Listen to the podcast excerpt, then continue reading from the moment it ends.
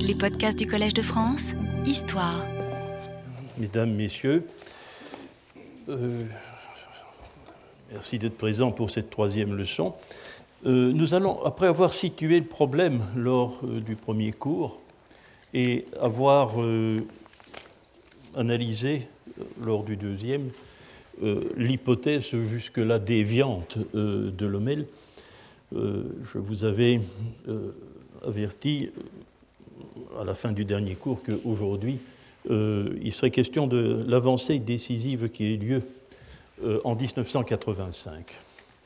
Euh, en 1985, paraît dans l'Indo-Iranian Journal un article consacré au Fravashi par Johanna Narten. Johanna Narten, avec la technique extrêmement précise et euh, sa stratégie euh, euh, qui a quelque chose de commun avec celle des échecs, analyse, reprend le problème. Elle commence par plus ou moins, n'est-ce pas, faire la, faire la discussion, poser le problème comme je l'ai fait lors de la première leçon. Puis, elle insiste sur le fait que d'un strict point de vue linguistique, euh, c'est l'hypothèse de Lomel qui est la plus vraisemblable. Hmm? Car effectivement, j'ai été surpris à reprendre le dossier ces derniers temps de voir que toute la discussion qui avait eu lieu sur ce que l'on appelait l'étymologie, entre guillemets, n'est-ce pas, du nom des Fravachis, euh, le problème de la simple apparence euh, phonétique du mot n'était jamais entré en ligne de compte. Narten établit, ce qui est évident, c'est un constat d'évidence, que euh, c'est l'identification par la racine var, choisir, euh, qui s'impose. Euh, pour, la raison, de construction du mot, en dehors, nous avons donc le préverbe, puis une racine var, qui a cette forme de degré plein apparent, alors que pour la construction avec le préverbe d'agent ti, le degré zéro est normalement requis. Euh, c'est une, dès lors, seule la racine var, choisir, euh, peut avoir euh, aidé à construire ce mot. L'argument n'est pas décisif. Hein. il faut immédiatement faire la nuance. Il arrive qu'une racine, qu'un nom, nom d'action en ti présente un degré plein. C'est une possibilité. Mais c'est l'exception. Donc si nous ne tenons pas compte d'éventuelles exceptions, euh, l'apparence phonétique même du mot plaide pour l'explication par la racine var. Euh, la phonétique, maintenant. Euh, la, sémantique, excusez-moi. Johanna Narten établit en deuxième lieu, après l'apparence phonétique du mot, que le sens de choisir, établi par le mail, est bien le sens de la racine. Dès lors, tout recommande de voir dans le mot Fravashi le Wahlentscheidung, c'est-à-dire la capacité de faire un choix, de prendre une décision euh, que Lomel avait établie. Euh, troisième point, Narten, en 1985, ce que Schlerat n'avait pas encore pu faire en 1980, peut utiliser la mise en rapport du mot fravashi avec le verbe fravarane, par Hoffmann au congrès de Budapest euh, en 1979. Je vous le rappelle, la déclaration Fravarane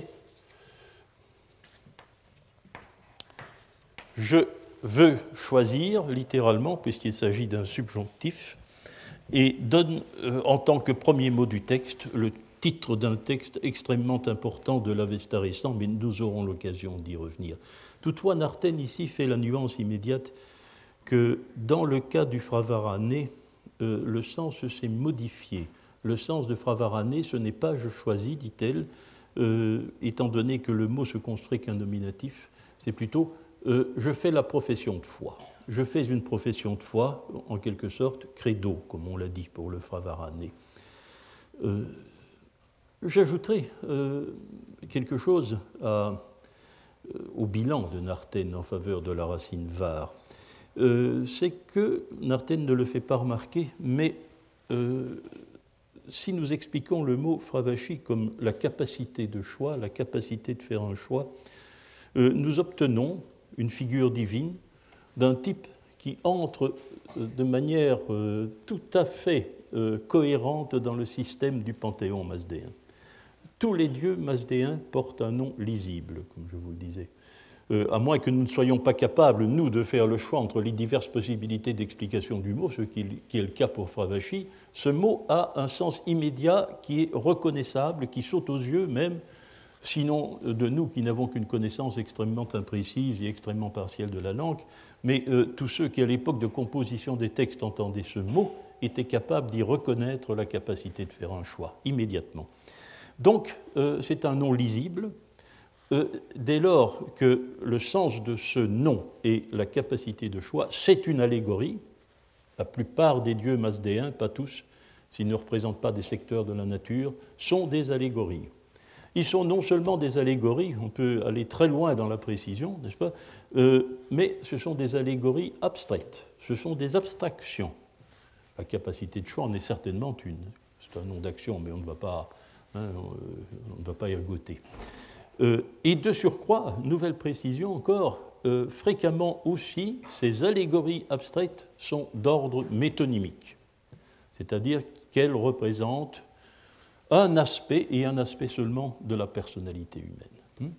Donc la Fravashi, c'est la force qui, dans chaque être pensant, qu'il soit Dieu ou homme, euh, est la capacité de faire un choix. Voilà, je vous, euh, dirai ici que pour moi, euh, au point de vue du mot Fravashi, la mécédite, hein, la je crois que l'article de Narten est définitif. Mais comme je vous l'avais signalé euh, lors de la première leçon, il reste à défendre cela, car cette hypothèse n'est pas acceptée de manière unanime. La vieille, hypothèse du héros qui recouvre pour protéger euh, est toujours vivante dans l'esprit de certains, comme d'ailleurs euh, l'idée de mouvement perpétuel l'est aussi euh, chez certains, et je vous ai, je vous ai dit, je vous ai dit dans, quel, dans quel contexte elle réapparaît régulièrement. Oui, donc pour le, pour le nom Fravashi, je crois que nous sommes à, présent en, en possession d'une certitude. Mais il reste des problèmes. Hein, il reste des problèmes. La première, c'est la réserve que je dois faire sur le sens de Fravarané. Euh, je ne pense pas, nous allons y venir, mais Narten euh, prétend qu'il y a une modification du sens dans euh, l'emploi de la, de récent par rapport au védique, où Pravar ne serait plus choisir, mais s'affilier en quelque sorte à quelque chose, devenir, devenir le fidèle de quelque chose. ça, il faut faire des réserves sur cette, sur cette idée. Il reste il reste les problèmes. Il reste les problèmes, je dirais, deux problèmes que pose cette faculté humaine que nous venons de reconnaître. Euh, le premier problème, c'est que s'est-il passé pour qu'il soit mythologisé, c'est-à-dire pour que cette allégorie métonymique forme une troupe de, guerriers colorés, n'est-ce pas, euh, qui a pour fonction non seulement, euh, non seulement la guerre, comme diraient certains, mais aussi le service des eaux. Qu'est-ce qui a entraîné la mythologisation fortement coloré hein, de ces euh, divinités abstraites et métonymiques. Qu'est-ce qui aussi, euh, comment s'est introduite aussi dans cette idée de capacité de choix, n'est-ce pas, l'idée de préexistence? Comment en est-on arrivé à la doctrine, à la doctrine que la capacité de choix que tout être pensant peut manifester est préexistant à sa naissance, préexistante à sa naissance? Bien sûr, c'est là-dessus maintenant que notre enquête va porter. Dans un deuxième mouvement, dans Narten a fait la critique de l'article de Schlerat. Oui, puisque euh, Narten se présente à cet égard comme une nouvelle amélioration euh, de l'hypothèse de Lommel. Euh, Narten admet qu'à l'origine, dans la notion de pravar, de ce type de choix, il y a certainement une,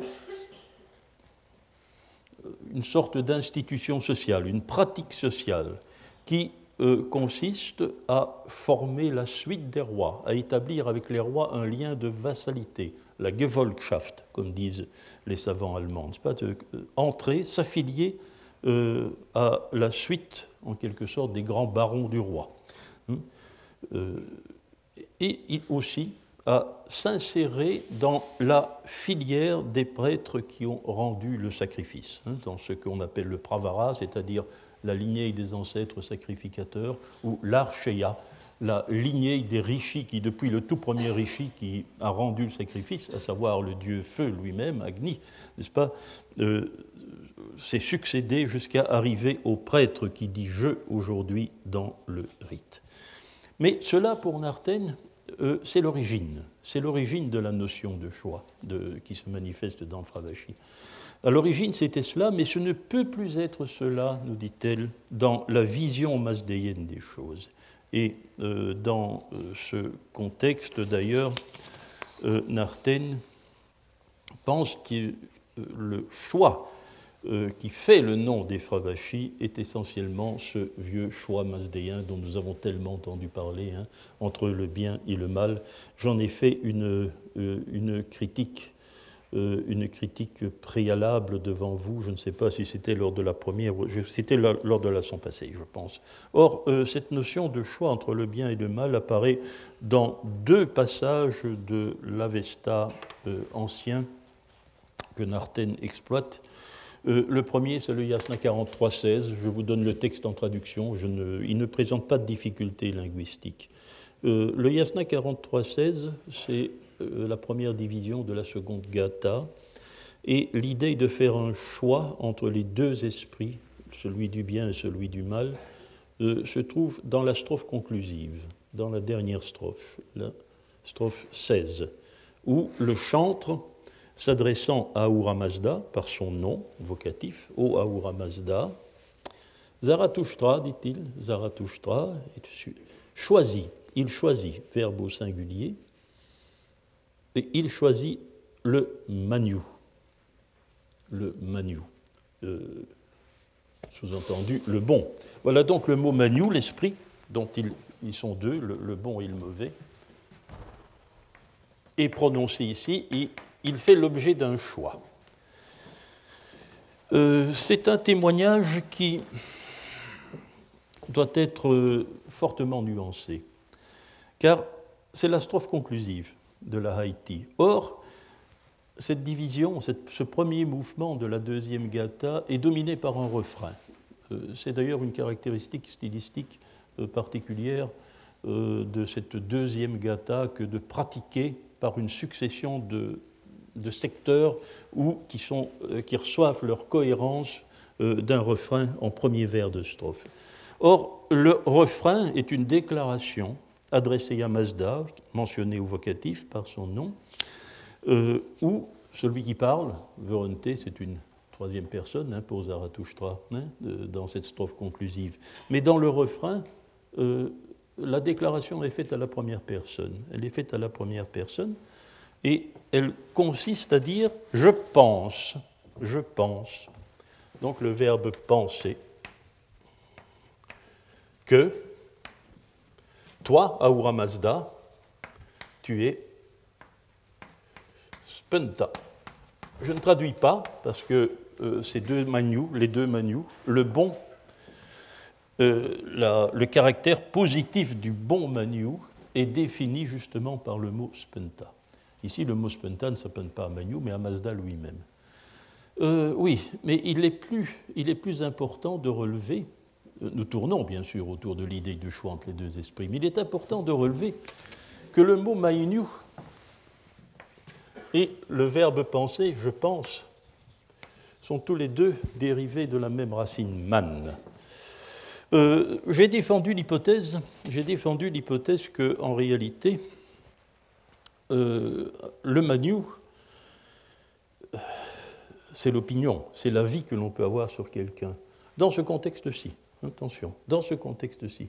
Donc, vous voyez qu'ici, le choix entre les deux manus, ce n'est pas vraiment le choix entre le bien et le mal directement, n'est-ce pas?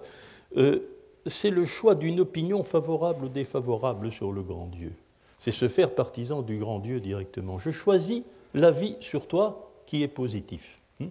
Je pense que tu es spenta, je pense que tu es bienfaisant, que c'est toi. Euh, je ne veux pas naturellement, euh, je, ne, veux pas imposer l'idée que c'est toujours le sens de Magnou. Hein. c'est ce que j'ai essayé de le faire dans un article des Münchener Studien je suis peut-être allé trop loin dans ce sens, on me l'a reproché à juste titre, parce que mes arguments ne sont pas suffisamment, euh, décisifs pour les autres passages, mais on, peut, m'accorder euh, que dans, ce chapitre précis des Gathas, c'est le sens de Manu. Vous voyez que le choix est un peu différent. Ce n'est pas vraiment le bien et le mal. Alors, le, deuxième exemple aussi, euh, qui pourrait témoigner de ce choix entre le bien et le mal, se trouve dans l'Yasna Haptankaiti, Narten le donne aussi, Yasna 35 2, euh, nous pensons, euh, excusez-moi, nous choisissons, nous choisissons notre verbe var, sans le préverbe d'ailleurs, nous choisissons de penser, de dire et de faire ce qu'il y a de meilleur. Et choisir entre le bien et le mal Oui, si l'on donne de cette fameuse triade omniprésente dans les textes masdéens, penser, dire et faire, un sens purement éthique. Parce que ce sont euh, les bonnes pensées, les bonnes paroles et les bonnes actions au point, du point de vue de, la morale, simplement. Ce qui est l'opinion majoritaire, pas, mais ce qui n'est pas la seule et qui n'est pas la mienne d'ailleurs. Hein. il y a aussi euh, une autre interprétation, l'autre interprétation de cette triade, c'est euh, de, l'interpréter dans le contexte rituel. Pas la triade serait liturgique. Hein. et cette pensée, cette parole et cette action, ce sont les textes que l'on récite pendant le sacrifice, c'est l'idée que l'on se fait par le maniou justement des divinités dans le sacrifice, c'est les textes que l'on récite et c'est les gestes que l'on fait. Entre autres ceux de l'immolation, probablement, ceux de l'immolation animale. Hein, c'est une, une, idée qui ne m'est pas personnelle. Je crois que c'est la seule possible dans les textes, mais ça, c'est un débat qui est ouvert aujourd'hui. Et vous voyez que vous vous trouvez ici devant une alternative. Y a-t-il entre le bien et le mal? Oui, si vous donnez un sens éthique à la triade. Non, si vous lui donnez un sens essentiellement liturgique. Voilà donc euh, comment se pose euh, ce problème. Alors, euh, il y a la, deuxième, la deuxième question, c'est celle du sens de la déclaration fravarane. Est-ce que, en prononçant fravarane, passe traditionnellement pour le credo des Mazdéens Quand le prêtre dit Mazda Yasno fravarane, cela signifie je choisis, hein, je garde le vieux sens pour, introduire peut-être le nouveau, nous verrons bien.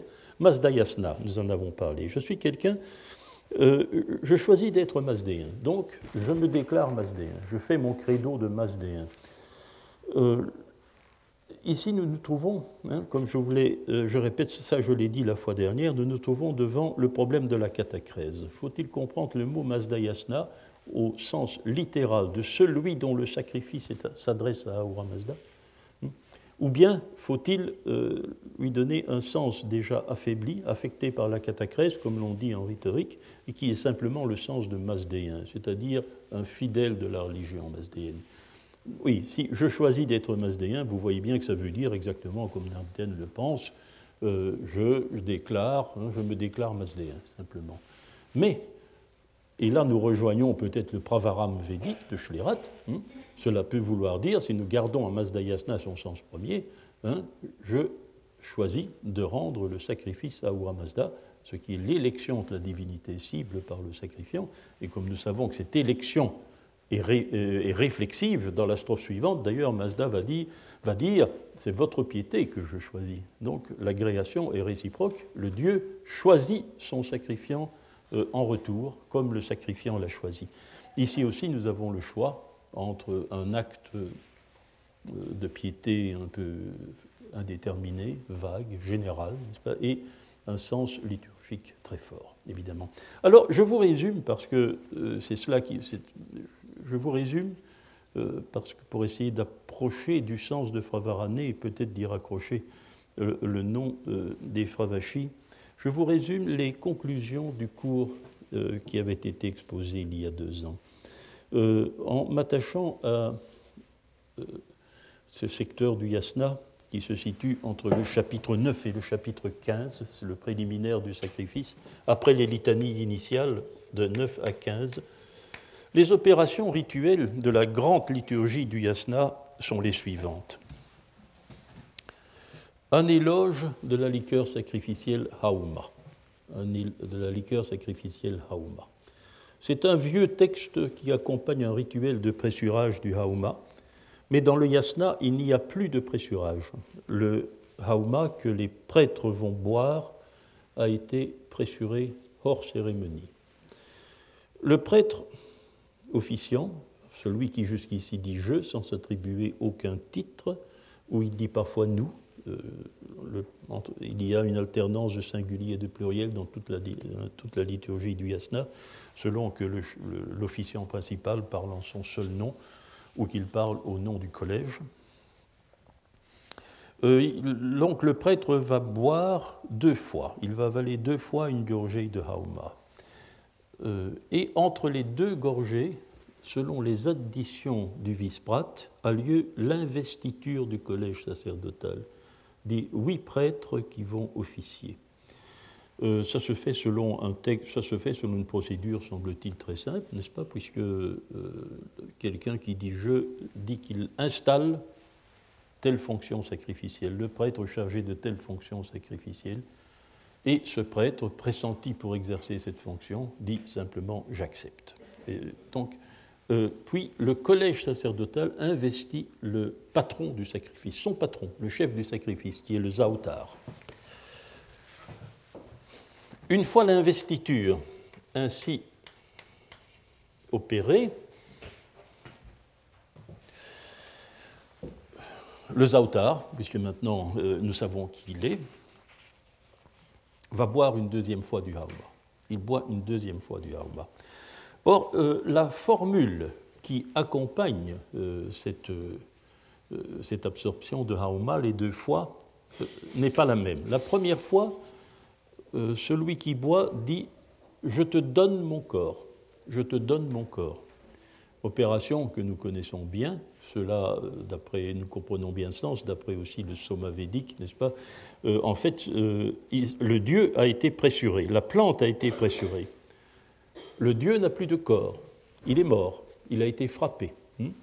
Et le prêtre qui le boit lui rend un corps, le sien. Il abandonne son corps au Dieu. Il ressuscite le Dieu, mais cela, euh, ça consiste à aliéner son corps, c'est-à-dire, c'est bien sûr une, immolation symbolique de soi-même. lors de, de la deuxième absorption, il formule une demande eschatologique, euh, une demande eschatologique collective pour, lui-même et pour tous ceux qu'il représente, pour le groupe social qu'il représente, c'est-à-dire il demande au dieu Hauma qu'il boit une seconde fois euh, de veiller à assurer le paradis euh, à lui-même, aux prêtres et à ses commanditaires. Avant d'arriver au Fravarané, le prêtre va prononcer une formule qu'il adresse aux divinités et où il affirme qu'il leur fait cadeau, en reproduisant d'ailleurs à peu de choses près, avec une légère adaptation en strophe gathique qui dit la même chose, il leur fait cadeau de son Nushtana. De son. Rappelez-vous, lorsque nous avons vu euh, le relevé des âmes qui est fait dans l'Yasna 26, n'est-ce pas, l'Ushtana Alors, le tableau pourrait être le suivant si nous nous représentons la personnalité humaine. Euh, d'abord, le prêtre abandonne son corps, tout son aspect matériel euh, qu'il offre au Dieu. Mais euh, si il, il, pratique une auto-immolation symbolique, il se sépare aussi de son âme interne et immortelle, son urvan. Hmm? L'urvan disparaît. Il donne à présent son Nushtana, une de ses âmes mortelles, la faculté de mouvement autonome, c'est une âme mortelle, il en fait cadeau aux divinités. Il s'en défait ainsi aussi, il l'aliène aux divinités. Et puis, après s'être donc symboliquement réduit à ses facultés immatérielles et immortelles, il va prononcer le fravarané. Il va prononcer le fravarané et il va déclarer Je choisis d'être un Mazdayasna. Je choisis de rendre le sacrifice à, euh, à Mazda. Et c'est après la déclaration Fravarané qu'il va constater qu'il possède l'autre âme immortelle, la Daïna. Le mot Fravashi n'a pas été prononcé. Le mot Fravashi n'a pas été prononcé. Le Fravarané débouche donc sur l'acquisition, la constitution d'une Daïna pour les officiants. et dès lors le service, les euh, gestes du culte vont pouvoir commencer et euh, les officiants vont procéder à l'invitation officielle des divinités au sacrifice. En les appelant Ameshaspenta, car il semble que dans ce secteur du texte, le titre catégoriel des dieux pas y voir euh, le petit club privé des sept immortels bienfaisants que l'on trouve dans certains secteurs du texte. Ici, c'est le titre officiel pour désigner l'ensemble de l'univers divin, les immortels bienfaisants.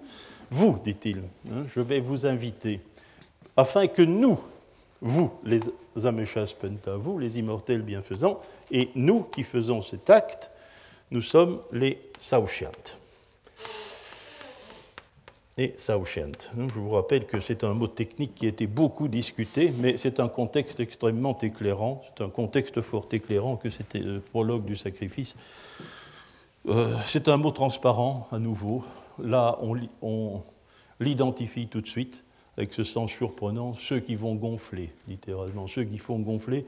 Et je crois que là, il faut y voir simplement une, appellation métaphorique euh, qui se rapporte à la, à l'arrivée de l'aurore, n'est-ce pas? Parce que l'aurore est par excellence, elle est soura, elle est celle qui gonfle par excellence, parce que à partir d'un petit point minuscule dans le ciel, d'une manière irrésistible, elle va donner le ciel, diurne, le grand jour. Donc, et c'est à ce gonflement auroral sans doute qu'il est fait allusion. Euh, et euh, nous voyons ici que les Saochian, c'est un nom que se donnent tout simplement les officiants. Alors, euh, ce qui s'est produit, c'était la conclusion que nous avions tirée de l'examen de ces textes il y a deux ans, ce qui se joue dans ce secteur du texte, entre le Yasna 9 et le Yasna 15, c'est la construction de la personnalité sacrificielle des prêtres. C'est la construction de leur personnalité sacrificielle. Hein, l'abandon de leur être matériel, de leurs âmes immortelles, et la pleine récupération de leurs âmes immortelles. Euh, peut-être la Fravashi à travers le Fravarané, mais le mot n'est pas prononcé, et à coup sûr la Daina. Or, euh, cette mutation-là, dans la titillature des prêtres, eh ben, elle se lit parfaitement. Le prêtre, c'est une fonction sociale, pas c'est une spécialisation sociale, c'est une fonction spécialisée. Celui qui l'exerce euh, socialement est la tarouane, la tarouane, le prêtre. C'est la fonction sociale, c'est sa, sa fonction dans la société, en dehors de tout contexte liturgique. Une fois qu'il est investi d'une fonction sacrificielle, il porte un titre, chaque prêtre du collège, euh, il y en a huit, porte un trait spécifique. Pour le, principal d'entre eux, il devient le Zaoutar. Ne jamais traduire, vous l'avez fait, M. Mouradian, je crois, euh, Zaoutar par prêtre. Hmm? C'est pas cela, n'est-ce pas? C'est pas cela. C'est une fonction. Euh, c'est une, fonction sacrificielle précise, difficile à traduire en français littéralement. En fait, c'est celui qui puise les liquides. Puiseur en français, c'est pas bon. Euh, donc c'est celui qui fait les puisées, des puisées euh, des libations. Une fois la fonction sacrificielle acquise, la récitation du fravarané, c'est-à-dire l'expression du choix rituel, hein, l'agréation mutuelle entre le sacrifiant désigné et la divinité, fait que le prêtre devient le saushiant. Ça, c'est sa fonction sacrée. Hein. il va œuvrer euh, de telle sorte que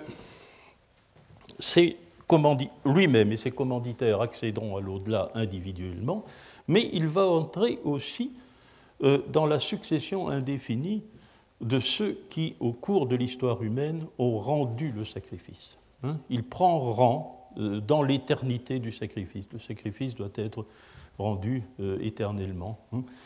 Euh, aujourd'hui, c'est lui qui va accomplir ça. Donc nous retrouvons l'idée de Schlerad, en dernière mesure, du Pravaram. Il s'introduit dans une filière chronologique, il s'introduit. Il prend la suite des sacrifiants de hier et il sera dans le futur hein, suivi par une, par une série euh, d'autres sacrifiants. Oui, alors il y a bien une filière, mais jusqu'ici, nous n'avons pu trouver aucun lien avec les Fravachis. Alors, euh, la seule chose que je puis faire savez, je vous ai fait l'autre fois la remarque que j'aimais que les formulaires concordent au-delà des idées. Ce n'est pas parfait, comme vous allez voir, mais euh, parce que euh, le mot pravara, nous n'avons pas l'équivalent. Il existe en védique, mais nous, devons renoncer. Nous, ne pouvons pas le dépister en avestique. Nous pas, ne le voyons pas. Cette idée de un mot qui désigne euh, la succession indéfinie, pas, infinie des officiants liturgiques, nous ne l'avons pas. Nous ne l'avons pas. Mais les fravachis, justement, nous avons, nous avons deux passages extrêmement intéressants. C'est le Yasna 26.10, en dehors de leur texte de référence d'ailleurs, Yasna 26.10, euh, où euh, c'est une litanie en Yazamaïdé, nous offrons le sacrifice. Nous offrons le sacrifice au Fravashi des hommes, Nar, à Chavan.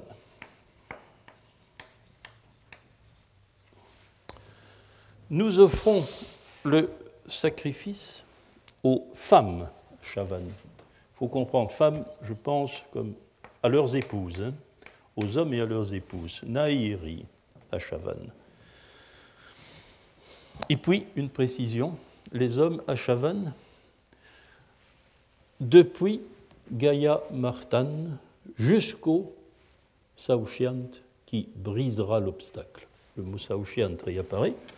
Là, il y a un point de formulaire commun, mais celui-ci est au singulier, ce n'est plus nous, et il reçoit l'épithète, vieille épithète traditionnelle qui en Inde est celle du dieu Indra, celui qui a tué Vertra, n'est-ce pas, le démon Vertra, mais euh, dans les textes masdéens, le mot Vertrajan doit être compris au sens purement abstrait de celui qui brise l'obstacle. Alors, ce qu'on est en train de nous dire, c'est qu'on offre le sacrifice à des fravachis qui se distribuent en une filière chronologique depuis Gaïa Martan jusqu'aux Saouchian. Qui est Gaïa Martan C'est le tout premier homme, mais vraiment le tout premier homme. Je, m'excuse d'insister avec une petite naïveté apparente parce que le masdéisme se, euh, se caractérise par la multiplicité de ses premiers hommes. Euh, les origines, les débuts de l'histoire humaine n'en finissent pas dans euh, le récit des origines masdéennes. Ça n'en finit pas. Euh, il y a un stade extrêmement, euh, il y a un stade extrêmement progressif d'accession à l'humanité. Gaïa Martin, c'est le tout premier mortel. Il n'est pas vraiment un homme, car il est l'enfant des dieux. Il est le fils d'Ahura Mazda et de sa mère la terre. Mais l'attaque des forces du mal, des forces maléfiques, hein, l'attaque des forces maléfiques euh, euh, a provoqué sa mort avant même qu'il ait été euh, adulte. C'est un avorton, n'est-ce pas?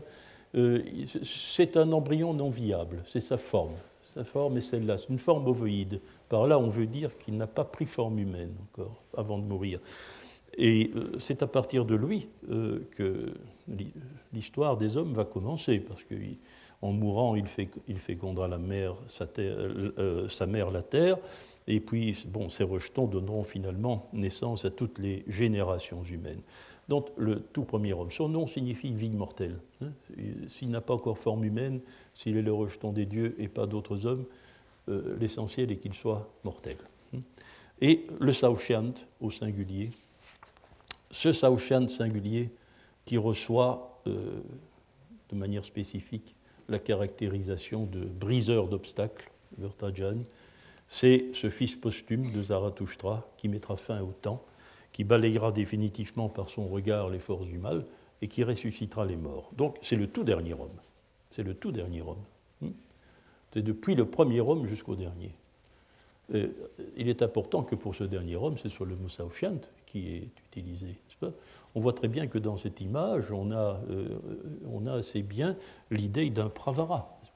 Nous, sacrifions à la fravachi, c'est-à-dire à la capacité de choix, à la force de décision de tous les Chavannes, depuis le tout premier jusqu'au tout dernier. Alors, euh, j'attirerai votre attention sur quelque chose qui peut paraître indistinct, en tout cas indéterminé. C'est l'expression nar à Chavannes. Nous avons pu établir aussi euh, que ce sens-là doit être compris de manière restrictive dans la plupart des textes avestiques. Vous savez, euh, euh, l'homme, c'est une désignation de l'homme mâle, nar, le mot achavan, c'est-à-dire qui soutient l'ordre du monde, le heurta. Cela peut paraître, le heurta en avestique acha, achavan, l'idée est de soutenir, les textes l'expliquent assez bien, c'est soutenir l'ordre du monde. Euh, bien, on, peut comprendre les choses de manière, euh, de manière très vague, n'est-ce pas? Dire, voilà, c'est tous les hommes qui, dans leur vie, manifestent un comportement tel euh, qu'ils sont favorables à l'ordre du monde. Mais ce n'est pas cela.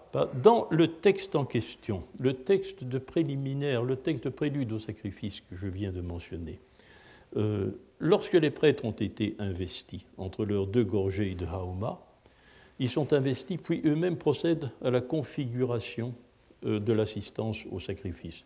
Assistance peut-être virtuelle, hein, peut-être symbolique, peut-être que les prêtres fonctionnent à huis clos, je ne sais pas.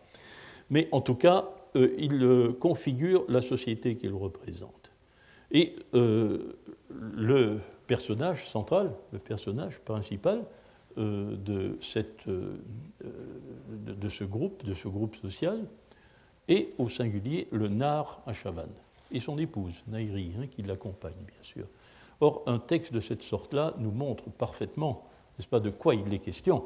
Pas ce Narachavan, cet homme, cet homme au singulier qui, reçoit le, une sorte d'onction par le, collège sacrificiel, eh bien, c'est le commanditaire du sacrifice. Nar Achavan est dans le contexte de l'Avesta récent, ne faites pas parler de l'Avesta ancien, certainement pas, mais dans le contexte de l'Avesta récent, le Nar Achavan, dont il est si souvent question, c'est le commanditaire du sacrifice, celui qui prend la responsabilité d'organiser à ses frais euh, une cérémonie sacrificielle. C'est le yajamana des textes védiques, ce commanditaire. Donc, dans le yasna 26.10, ce n'est pas du tout indifférent, n'est-ce pas, ce qui, se joue, n'est-ce pas? On, euh, on, annonce euh, la cérémonie sacrificielle en l'honneur de tous les commanditaires sacrificiels qui se sont succédés depuis le premier jusqu'au dernier. On retrouve cette idée dans le de 13-17, où euh, de 13-17 est un curieux passage qui établit euh, une échelle de puissance, une échelle de puissance entre euh, les différentes fravachis. Et une des plus puissantes, d'abord, celle des Poiriat Kaisha, littéralement les premiers ou les antiques docteurs, donc des hommes du passé. Ensuite, ce sont ceux des Saushiantes qui ne sont pas encore nés, sacrificateur futur. Ensuite, et c'est ici que revient le titre de Nar Chavan, les hommes à Chavan qui sont vivants, qui sont vivants, donc les commanditaires sacrificiels en vie, et puis quatrièmement ceux qui sont morts. Ici encore, euh, on établit une succession temporelle parmi euh, les protagonistes du sacrifice, Saoshan et Nar Chavan, et on, on établit cela, et l'on se réfère à une filière qui va euh, du passé jusqu'à l'avenir. Bien, alors, euh, je voudrais euh, maintenant en venir à un autre problème. Donc ici, je, donnerai au Fravarané, bien sûr, une interprétation liturgique, mais nous allons encore préciser les choses. Alors, je reviens à certains aspects, à certains aspects de l'article de Narten. l'article de Narten, lorsqu'il est paru, était problématique. Il était problématique parce que pour des raisons que je n'ai jamais bien compris, il s'insère dans une succession de publications euh, un peu irrationnelles, euh, un peu illogiques. Ce n'est pas de la petite histoire, il faut le savoir, parce que euh, peut-être en lisant, si vous lisez la littérature spécialisée, vous verrez que les théories que Narten a défendues dans certains articles publiés vers 1980 n'ont pas toujours été bien compris. Et c'est cette incompréhension que je voudrais expliquer. Narten a travaillé durant très longtemps à une thèse d'habilitation sur un texte avestique qui s'appelle le Yasna Raptankaiti. C'est un texte en prose inséré dans les Gathas euh, et qui signifie le sacrifice en sept chapitres. Elle a soutenu cette thèse en 1969 mais elle ne l'a publié qu'en 1986. Elle a publié. Or, entre ces deux dates, entre 1969 et 1986, dans une série de petite publication, elle a morcelé certaines conclusions de sa thèse. On voit comme ça dans un article qui paraît en 1969 même qu'elle abandonne le terme gathique, terme par lequel on désignait la partie de l'Avesta que l'on croyait la plus ancienne, par le terme vieille avestique. La raison en est claire, mais elle ne la donne pas. C'est que Narten, dans sa thèse, a établi que le Yasna Habdankaiti était rédigé dans une langue identique à celle des Gathas. Dès lors, il n'y a plus de raison d'appeler euh, la partie ancienne de l'Avesta gathique, puisque les Gathas ne sont pas tout l'Avesta ancien, qu'il faut y introduire aussi l'Yasna Habdankaiti. Dès lors, elle adopte le terme vieille avestique. première incompréhension. Pourquoi fait-elle cela? Et ça dure jusqu'à nos jours, d'une certaine façon, n'est-ce pas? Puisqu'on le lui a encore reproché dans le courant des années 90. Euh, en 1982, euh, elle publie un petit livre sur la notion d'Ameshaspenta, les immortels bienfaisants. Elle fait cela parce que l'Yasna Haptankaiti est le témoignage décisif sur l'origine euh, de ce secteur du Panthéon que l'on appellera les immortels bienfaisants, les Ameshaspenta. Mais le texte de Yasna Haptankaiti n'est pas exploité comme tel. Seconde incompréhension. En 1985, elle publie deux articles celui sur les et euh, celui sur la réaction syntaxique du verbe sacrifier en avestique.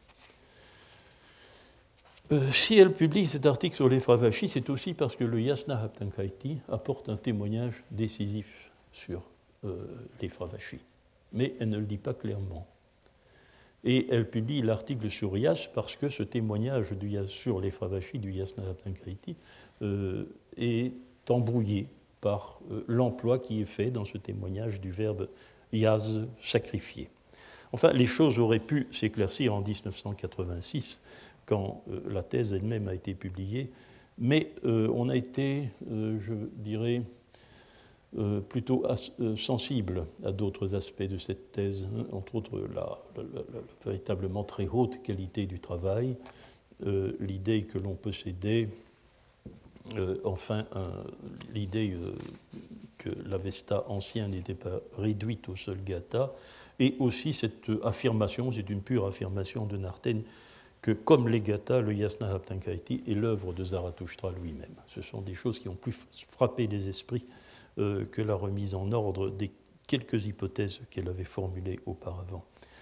Alors voilà, alors que l'on croyait euh, que la période ancienne, que la période euh, à l'époque de l'Avesta ancien et des Gathas, le mot Fravashi n'existait pas. Le mot Fravashi est attesté dans le Yasna Haptangaiti, c'est-à-dire euh, probablement à l'époque des Gathas et sous la plume, selon Narten, du même auteur. Le passage figure ici.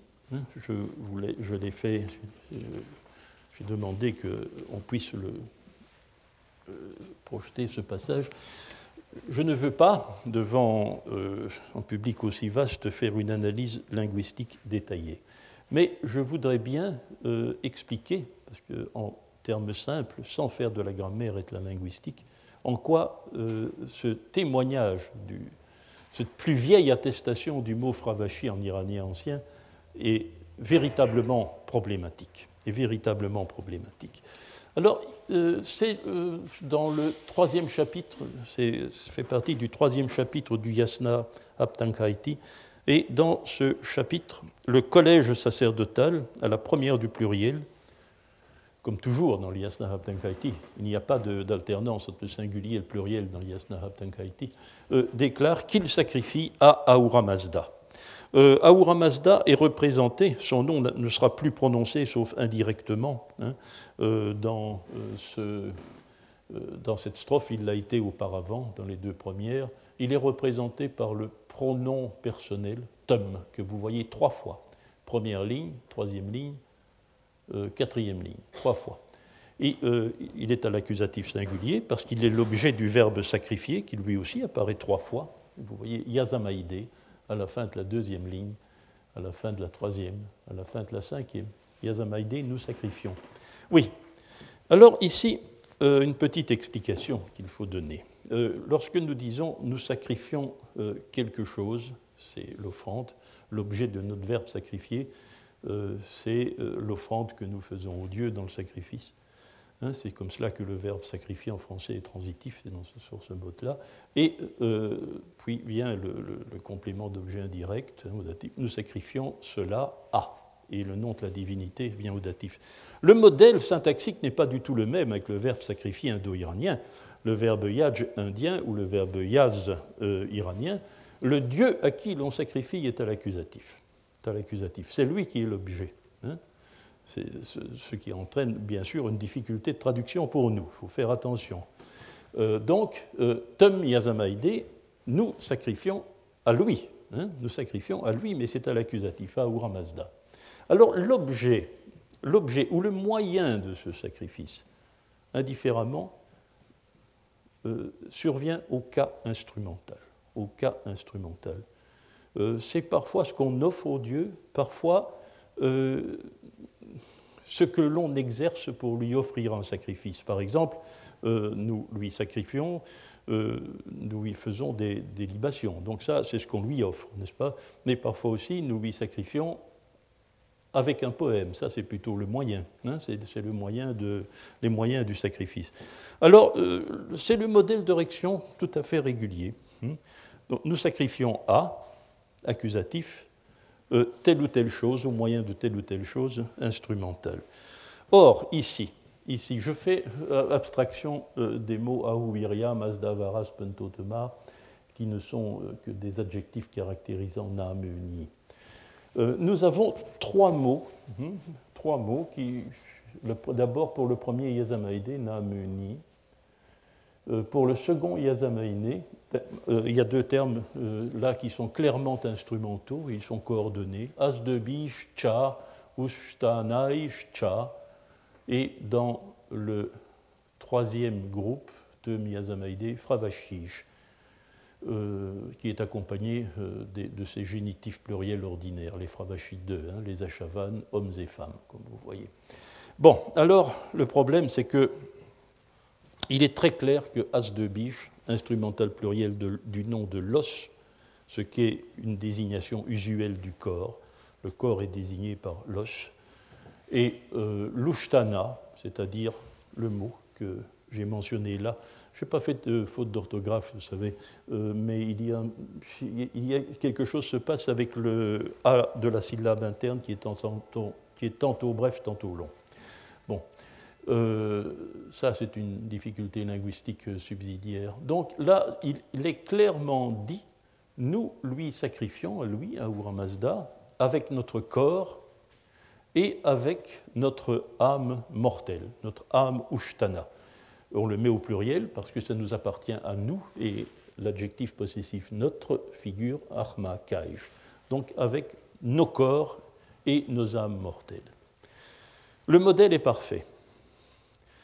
Euh, malheureusement, ça ne fonctionne pas dans les deux autres groupes. Nameni, c'est le nom, le nom. Naman, le nom. Or, régulièrement, car euh, l'expression est attestée euh, dans d'autres passages, il y a référence à un mode sacrificiel qui consiste à sacrifier à la divinité nominalement, c'est-à-dire en faisant l'énumération de ses noms. C'est un motif qui revient souvent. Euh, dès lors, euh, l'on attendrait un instrumental, mais l'instrumental euh, du nom du nom, si je puis dire, n'est-ce pas Ça ne peut pas être en principe namuni. Ça ne peut pas être namuni. On attendrait. il faut que je fasse une restitution. Hein, namana. Et comme nous sommes dans l'Avestie ancien, il y a l'allongement de la syllabe finale. Namana. Namuni. Namuni. Euh, euh, alors, Fravashish, Fravashish euh, ce n'est pas non plus, ça ne peut pas être en principe un instrumental pluriel.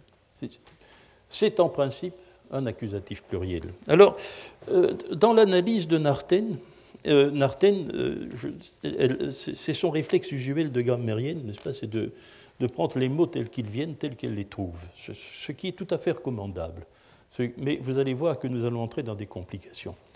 elle va donc prendre Naaman pour un accusatif pluriel, ce qui est légitime, légitime. Pas, pas entièrement sûr, mais en tout cas, ça a un aspect de vraisemblance. Et elle va prendre Fravachiche aussi pour un accusatif pluriel. Pour un accusatif pluriel. Là, oui, c'est la forme d'accusatif pluriel parfaitement attendue. Alors le résultat, ben, vous l'avez dans la traduction anglaise. Hein. vous l'avez dans la traduction anglaise. Il s'agit, euh, c'est la seule solution possible. Il ne peut pas y avoir d'ascendette. On ne peut pas avoir, euh, il n'y a pas ici de, euh, dans une structure comme ceci, on ne peut pas dire qu'il y a une coordination sans cha, sans et. Hein. nous lui sacrifions in the form, donc sous la forme de ces noms. Et nous lui sacrifions sous la forme des choix des achavanes. On dirait dans français théologique sous les espèces de, n'est-ce pas? C'est-à-dire, euh, on sacrifie à Ahura Mazda en l'assimilant à ses noms et en l'assimilant au Fravashi. La traduction que vous avez n'est pas la traduction de c'est la traduction d'Almut Hinze. Mais elle adhère à l'explication de Narten. Donc sa traduction est l'adaptation, traduction tout à fait fidèle de la traduction allemande de Narten. Hein, sa traduction de Narten n'est pas différente. Elle n'est pas différente. Euh, l'idée peut paraître bizarre, peut aussi paraître peut-être, disons, théologiquement justifiée, je ne sais pas. Euh, mais ce qui me dérange, ce qui me dérange personnellement, c'est aussi un trait grammatical. Je ne pense pas que dans un texte comme celui-ci, on va changer de modèle. Une construction en double accusatif dans le premier groupe, hein, dans le premier syntagme Yazamaïdé, une construction usuelle accusatif plus instrumentale euh, dans le deuxième groupe en Yazamaïdé, puis retour au modèle en double accusatif dans le troisième groupe. Euh, vous me direz peut-être pourquoi pas. Je, ne puis vous répondre qu'une chose à cela, hein, c'est que un texte indo-iranien ancien ne fonctionne pas comme cela, ne joue pas là-dessus. N'est-ce pas? Ensuite, je vous rappelle autre chose, tout de même le mot ushtana. Il est associé à Fravashi dans tous les contextes. Pourquoi le mot Fravashi, qui désigne euh, une partie de la personnalité humaine, apparaîtrait-il euh, dans ce contexte-ci, traité d'une autre manière que le corps humain, Ast, et euh, que l'Ushtana humaine. Euh, la, cohérence du tableau demanderait que lui aussi devienne une, force sacrificielle que l'on exerce lorsqu'on rend le sacrifice à la divinité. Alors, est-il tout à fait exclu est-il tout à fait exclu de pouvoir interpréter ce passage par l'instrumental En 1987, donc un an après l'apparition du livre de Narten, est paru dans Studia Iranica, l'un des tout premiers articles d'ailleurs, euh, euh, d'Éric Pirard. Pirard a montré, je crois à juste titre, une, ce n'est pas unanimement accepté, mais beaucoup de linguistes ont accepté l'idée que Nameni était en réalité un instrumental singulier parfaitement régulier. Instrumental inattendu, mais irrégulier. Euh, je n'entrerai pas dans les détails, mais c'est ce que les linguistes appellent un instrumental protérodynamique. Euh, c'est-à-dire que l'accent, lors de dans la flexion du mot, alterne entre la syllabe radicale et la syllabe du suffixe, mais ne se porte pas sur la désinence. Or, si nous restituons l'accentuation dans la forme attendue namana, l'accent, euh, le védique nous le montre, est un accent euh, désinentiel. Alors, comme l'alternance se fait sur les deux premières syllabes du mot et ne glisse jamais sur la troisième, celui qui a analysé ces mécanismes et qui est Kuiper a créé le mot protérodynamique pour désigner ce type de flexion. Euh, dès lors, nous retrouvons de manière euh, banalement le modèle commun. Hein. Nous sacrifions au Ramazda en énonçant, ici au singulier, son nom, et puis on stipule tous les noms que l'on va lui donner, Ahuiria, Mazda, Vara, car on ne dira pas le composé, Spuntotema. Disons que tu es Mazda, ton nom qui est Mazda, ton nom qui est Vara, en quelque sorte celui que l'on choisit d'ailleurs, et ton nom de très bienfaisance, Spuntotema. Euh, alors Pirard a glissé naturellement, n'est-ce pas? Il a glissé, il a proposé d'interpréter Fravachiche aussi comme un instrumental pluriel, hein, qu'il a aussi baptisé de protérodynamique. Mais ici, ce n'est plus possible parce que, comme vous le voyez, euh, comme vous le voyez, euh, le suffixe ne comporte pas le degré plein accentué qu'il aurait dû comporter. Hein. Là, il y a certainement une extension injustifiée au, cas de Fravachi.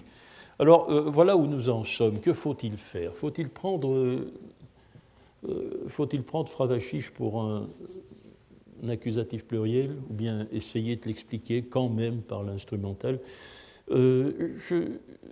Comprenez-moi bien, je ne suis pas polémique quand je dis ça. J'essaye simplement de comprendre, de comprendre ce que le texte veut dire. Je peux démontrer que je ne suis pas polémique parce que je peux, en vous racontant une petite anecdote, avoir été assis un jour euh, dans euh, l'ancien bureau de Karl Hoffmann, avec son successeur, Forsman, Johann Arten, Oettinger, Almut Hinz, et on, a fait le tour de toutes les possibilités qui pouvaient, en se posant la question, quelles sont les catégories de mots qui peuvent former un instrumental protérodynamique pas? Euh, Alors, pour Naman, on peut l'accepter, quoique bon, Narten préférerait ne pas le faire. Mais pour Fravachi, on ne peut pas l'accepter. C'est une, une, chose qui, alors, je vous signalerai aussi, d'ailleurs, le, les hésitations permanentes de Tremblay, qui de temps en temps publie un article où il adhère à l'hypothèse de Pirard, et puis euh, un peu plus tard, il, change d'avis, il pense que c'est vraiment pas possible et qu'il faut bien. Donc euh, voilà l'ennui, n'est-ce pas, devant lequel, voilà, vraiment le, le problème auquel nous nous heurtons lorsque nous, avec le plus vieux témoignage du mot Fravachi. Je vous Maintenant, je vous donnerai mon avis. Il est aussi hypothétique, il n'est pas sûr. D'une certaine manière, ce n'est pas une jolie hypothèse, elles ne le sont aucune, n'est-ce pas? Mais je me demande si fravachi n'est pas un, n'est pas un mot euh, qui a échappé, ce qui est possible, euh, aux, de la, euh, aux soins de la transmission orale. Et s'il n'en a pas à faire un véritable et authentique instrumental régulier, c'est-à-dire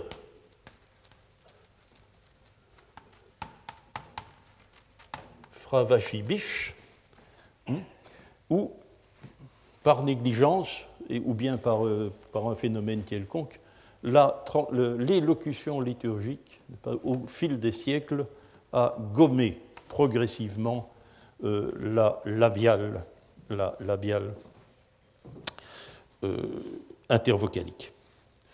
Ce n'est pas, un, cas isolé. Devant le Moyatou, le sorcier, son instrumental devrait être Yatoubish. Or, ce que nous trouvons en réalité dans les textes, dans le Fravaranais, c'est Yatouche. Yatouche. Ça s'est produit dans les textes moyen avestiques. Est-il est impensable que ça se soit produit dans un texte vieil avestique Voilà, nous avons fait le tour des trois hypothèses. Elles ne sont aucune démontrables sont aucune. Faut-il euh, choisir sur la foi de l'apparence formelle du mot? Euh, Faut-il euh, rester fidèle au modèle syntaxique? Hmm, ou non? Et si le modèle syntaxique s'impose, comment expliquer les régularités du mot fravachige Disons, on nous n'y sommes. Alors, ce problème est tellement gênant, n'est-ce pas, que Helmut Humbach, dans sa l'édition des textes vieillavestiques de 1991, et puis Mary Boyce, dans un article publié euh, quelques années plus tard, euh, ont, eux, en quelque sorte, comme on dit en football, botté en touche. Ils ont botté en touche parce qu'ils ont dit c'est une interpolation. C'est une interpolation. C'est un passage qui n'appartient pas au texte original. Dès lors, tout problème est écarté, pas? Mais il n'y a pas de témoignage, il n'y a plus alors de témoignage vieillavestique hein, du mot fravachi. Je crois que c'est peut-être la plus mauvaise explication de toutes. c'est celle-là. Euh, voilà où nous en sommes. Ça, c'est l'acquisition centrale de Narten, malheureusement peu apparente dans son article, n'est-ce pas? Fravashi existait, est une notion vieille avestique. C'est une notion vieille avestique. Ce n'est peut-être pas une notion gathique. Narten ne l'acceptera pas, puisqu'elle fait des deux textes, elle donne aux deux textes le même auteur, mais si les deux textes n'ont pas le même auteur, euh, ça peut être un terme exclusivement haptahatique, comme je dirais, hein, en faisant la distinction entre un vieil avestique gathique et un vieil avestique haptahatique. C'est une notion donc plus ancienne que l'on pensait. Et cette notion, quel sens a-t-elle? Elle se rapporte à quoi à cette époque reculée? Eh bien, si euh, si l'hypothèse de l'instrumental est juste, si l'hypothèse de l'instrumental est juste, euh, c'est la notion psychologique qui apparaît ici, n'est-ce pas? C'est l'âme immortelle, Fravashi, qui apparaît ici, hein se avec l'âme mortelle Ushtana et avec le corps humain. C'est donc la réalité psychologique qui est signifiée dans ce texte. Ce ne sont pas les âmes des morts ni la troupe guerrière. Euh, alors, euh, nous avons comme ceci, euh, je crois, je vais donc achever sur ceci, nous avons donc découvert hein, ainsi une. La, nous avons pu préciser la distribution chronologique de notre, de notre documentation. Ce n'est pas une notion exclusivement récente, c'est aussi une notion vieille avestique. La notion d'âme, la, la, la notion d'âme est sans doute la plus ancienne qui soit attestée dans le matériel avestique. Mais euh, le travail n'est pas fini, bien sûr. Il va falloir maintenant se demander pourquoi cette notion a été mythologisée et pourquoi elle, a, euh, elle, elle s'est agrégée, cette notion tout de même assez originale et euh, bizarre, n'est-ce pas, et intrigante de préexistence. C'est cela le travail qui nous attend euh, lors des prochaines leçons et je vous remercie de votre attention. Retrouvez tous les podcasts du Collège de France sur www.collège-de-france.fr.